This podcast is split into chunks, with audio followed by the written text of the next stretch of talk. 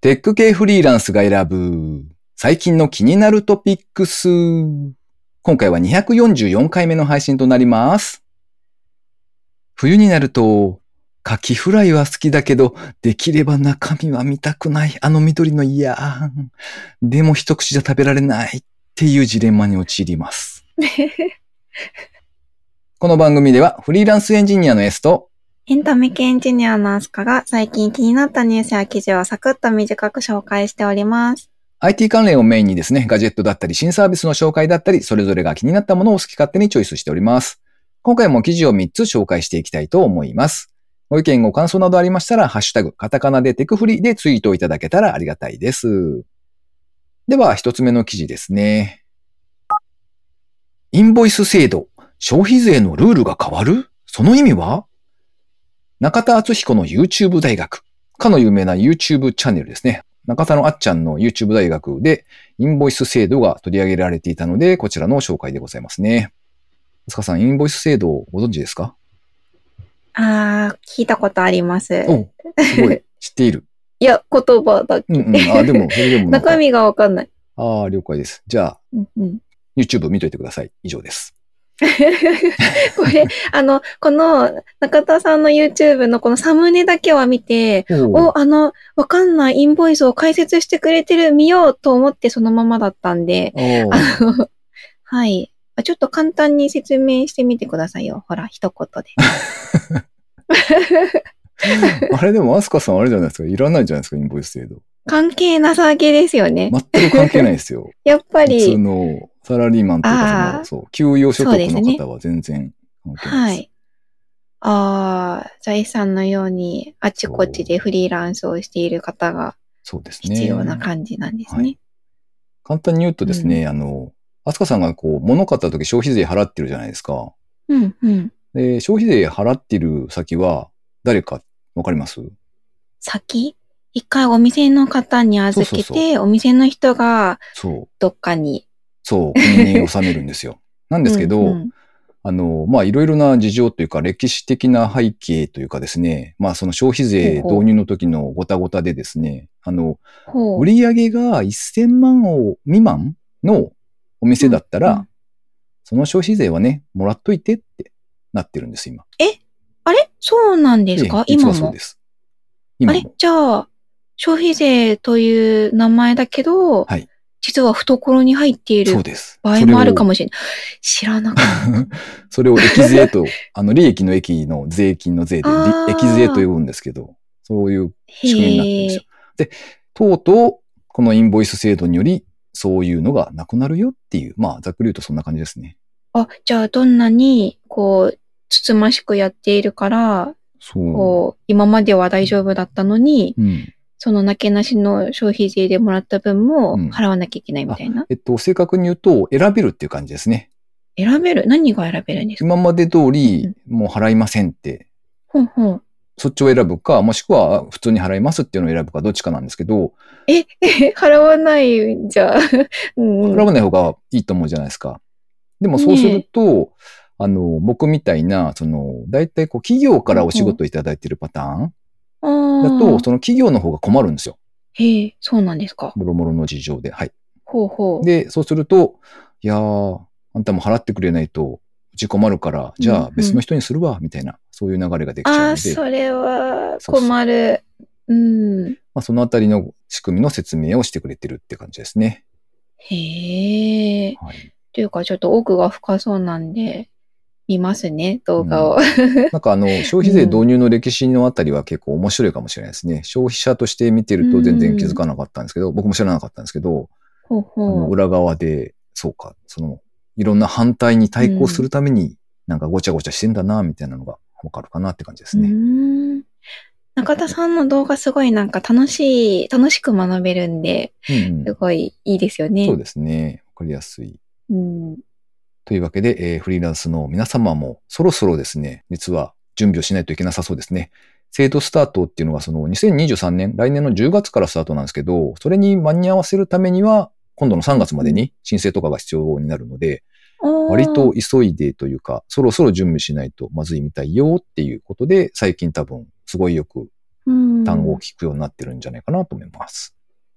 というわけで、フリーランスの方向けの情報でした。では次の記事ですね。あすかさんお願いします。はーい。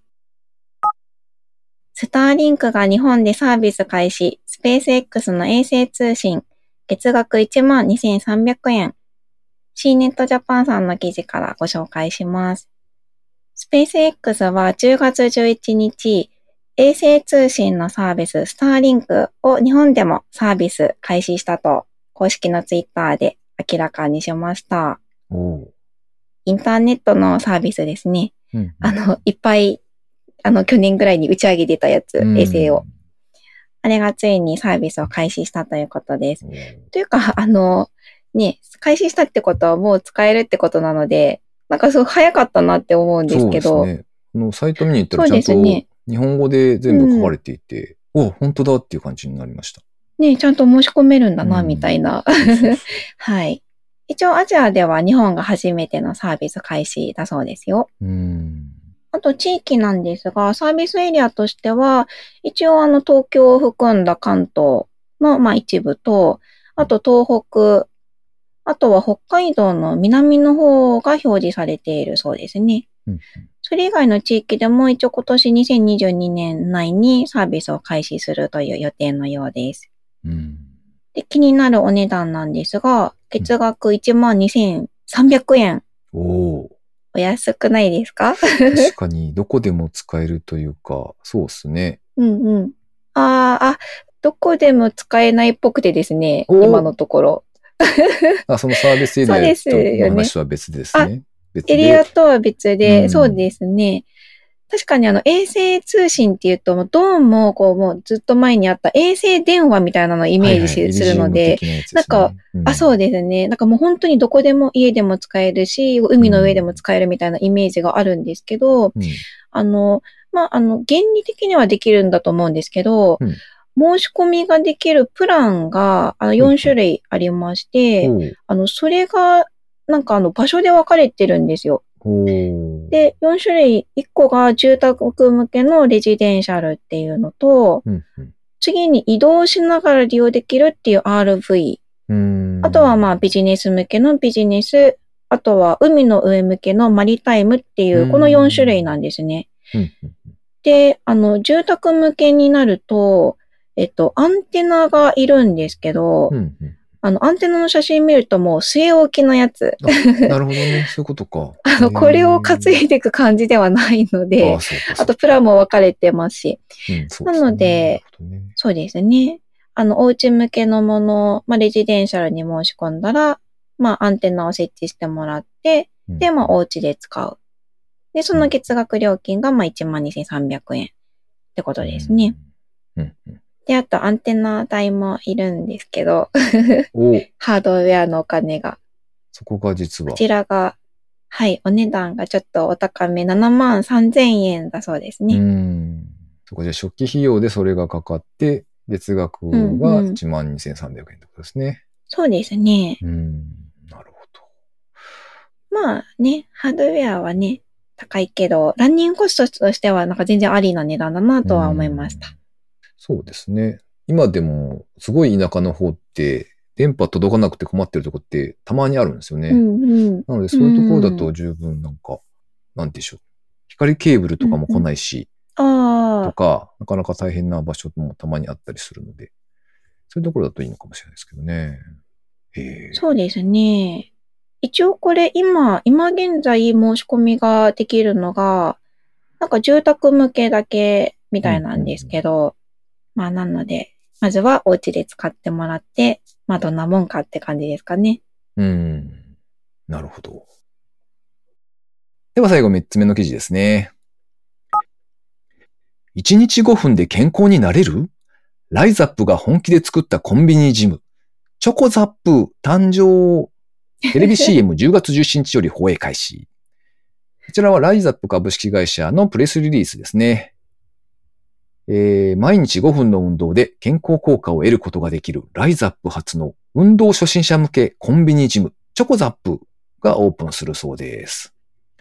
こちらのチョコザップはですね、簡単で楽しく継続できるという環境と、それからライザップが開発したハードすぎない、誰でも簡単に取り組める1日5分のちょいトレ、健康習慣プログラムを提供するサービスだそうですね。おー。はい。まあ、あの、24時間 使えるジムみたいなイメージなんですけど、うん、うん。あの、利用者の方にはですね、全員に対してスターターキットとしてですね、体組成計ですね、あの体重計みたいなやつと、あと腕に巻くというか、ヘルスウォッチですね。スマートウォッチ的なやつ。あれを無償で提供してくれるそうです。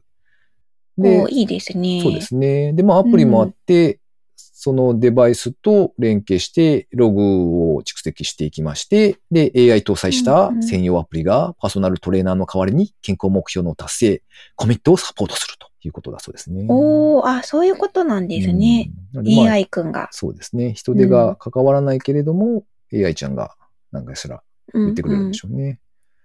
ょはいで、で、料金とか、あと営業時間なんですけれども、月額が2980円、税別ですね。で、入会金事務手数料が5000円。営業時間は24時間。そして、全店舗使い放題だそうですね。おで、ー9月28日の時点で、店舗数105店舗ありますね。おー、なので、なすかなかこれは良いなと思って見ておりました。いっぱいありますね。すねお近くにありますか？えっとね、名古屋には結構、うん。いや数店舗ぐらいかな、あって、で、あうんと、ちょっと外れというか、安城市という三河の方に、ああ、安城。はいはいうん、というところがあるんですけど、そこに1店舗あったって感じですね。おー。でちなみにですね、あの、まあ、あとですね、着替えが不要で、靴の履き替えもいらないと。それから、店舗によっては、まあ、予約が必要だし、その店舗限られるみたいなんですけれども、セルフエステ、うんセルフ脱毛使い放題。ああ、いいですそね。れから、こちらも一部の店舗に限られるし、予約が必要みたいなんですけれども、ゴルフ練習し放題うんみたいなものもあるそうですね。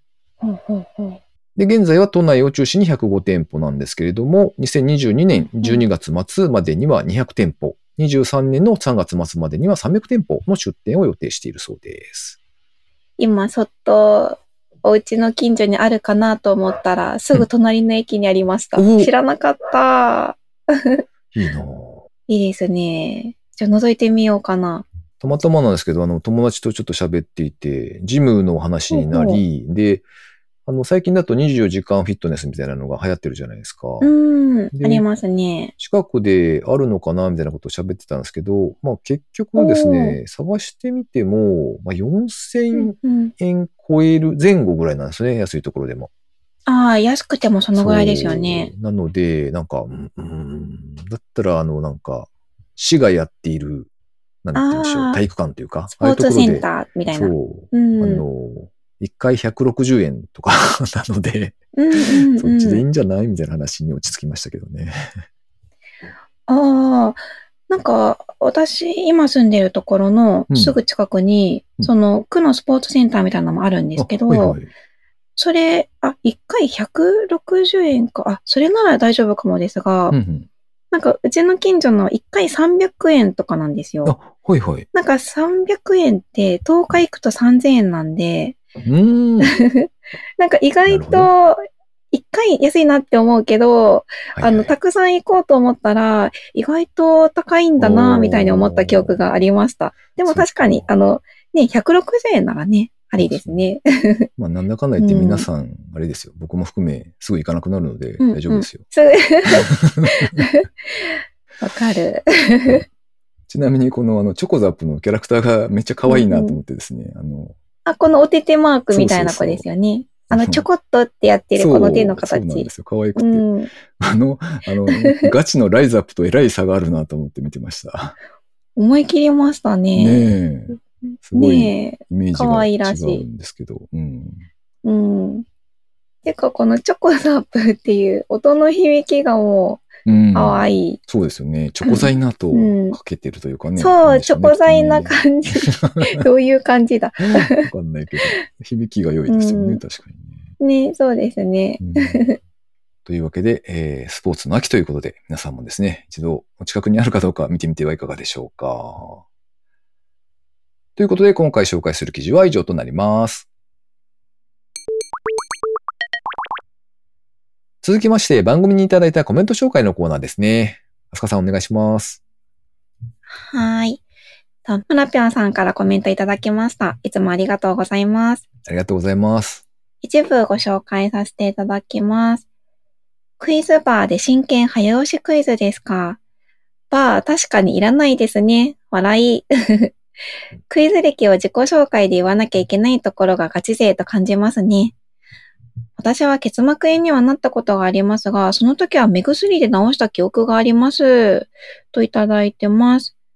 目薬？あ、でもそっか。あの、病院に行ったら目薬もらって、うん。みたいな感じですかねそうです。ね。結膜炎なので多分、それ用のがあるんでしょうね。あの、ほら、プールとかでなったりみたいな。あお子様が良くなるやつだと思うんですけど。あ、お子様、お子様呼ばわりされてますよ。失礼いたしました。いやいや、あの、目でなる、うんよくある病気というかね、なりうんなりますよね。そうですねうん。確かに。そういえば S さんは目はどうなったんですか？治りました？はい。おかげさまで無事何事もなかったかのようにうんうん元通りになりましたよ。おお、あ、本当にじゃあ、はもう何事もない、うん普通になったんですね。そうですね。本当に何も、なんていうか、うんほっとけば治るよって言われて、本当にほっといたら治ったねっていう感じですね。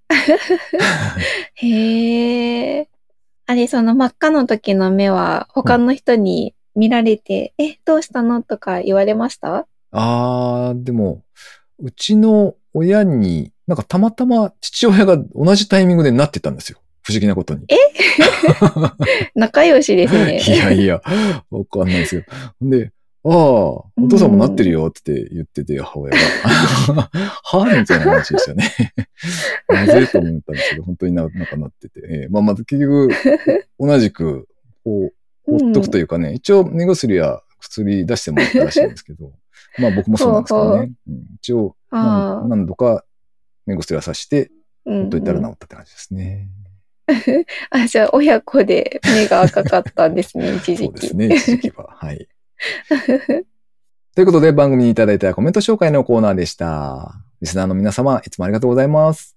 ありがとうございます。最後に近況報告のコーナーですね。あすかさんなんか最近ありますか？えっと、自分の近況報告じゃないんですけど、うんあの、アマングアス、あ、ま、あれ？間違えた。アモングアスでしたっけ？アモングアスの VR はい。はいはいはい。あ、はいはいはい。が、ついに、ついについに、お11月11日リリースだそうです。おー。わお、パフパフ、パわフパフ。ー。期待。これは期待ですね。期待。そう、ポッキーの日に出るそうなので、ですねしっかり覚えておいてください。はい。おー11月11日、やりたかったんですよ。あの、あれですよね。人狼ゲームみたいなやつですよね。うんうん。そうですね。1年ほど前に一世を風靡した気 そうか、がする。て確かに結構経っていく気がするな。そう、ですね。ううんん。あの、アマンガースって読む人と、アモンガースって読む人で戦いが起きたほど人気の、確かにありましたね。うんゲームですね。うんうんうんみんなでワイワイゲームするけど、こう、ザシュッと、こう、殺人犯が紛れてるみたいな 感じのゲームですね。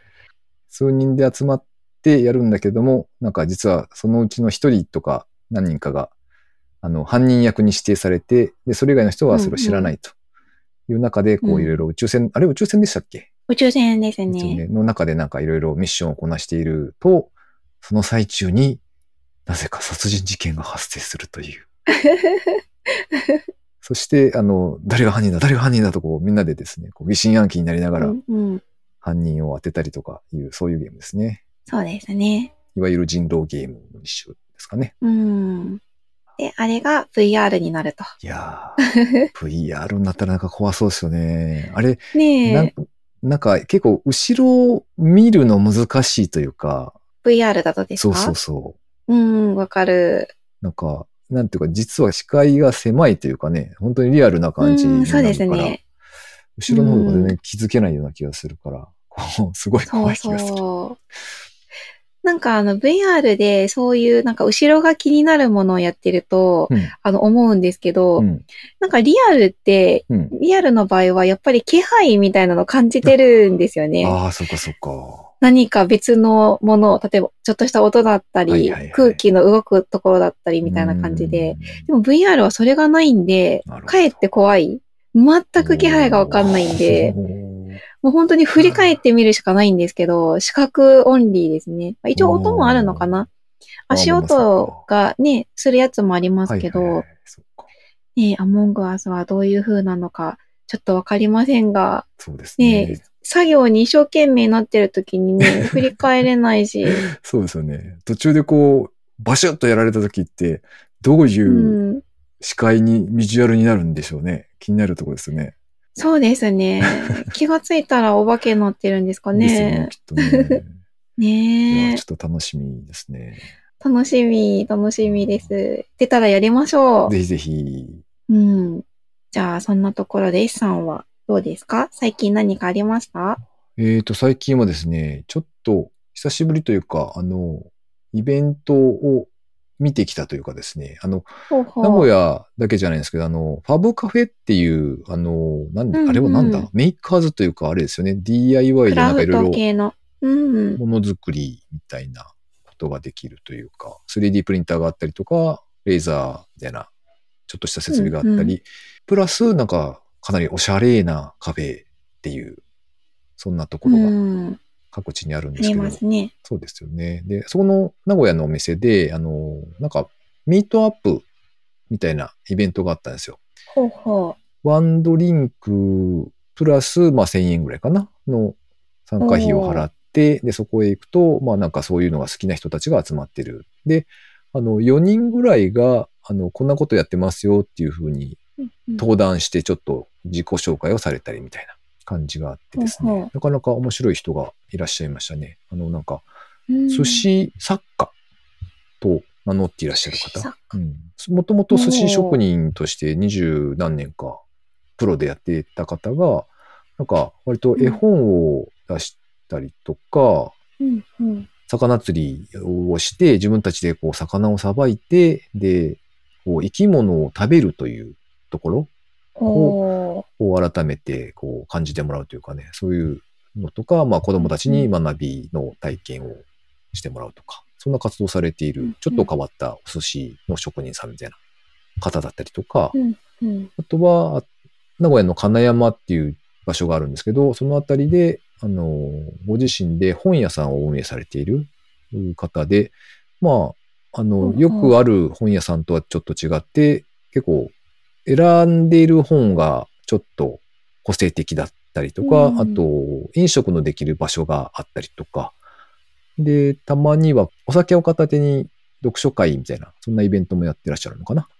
なんか、面白いああ、それいいですことに取り組んでる。方とか。うんそんな方が4名ほど登壇されてですね、おお、面白いことをしている人がいるなと思って、はい、楽しかったです。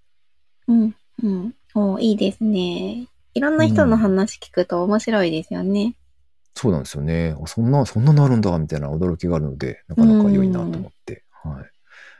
で、まあ、その、登壇する方が喋った後は、なんか、その、バー、そのカフェの中で交流会みたいな感じで、なんか参加して、あの、聞いてる方同士とかの交流もうんあったんですけど、うん。いやーその、いわゆる、こう、立食パーティーみたいな感じになるじゃないですか。交流会という。ああ、そうですね。うん、うん。あれがめちゃくちゃ苦手でして、僕。い あ、なんで苦手なんですか？や、なんかね、どういうところが？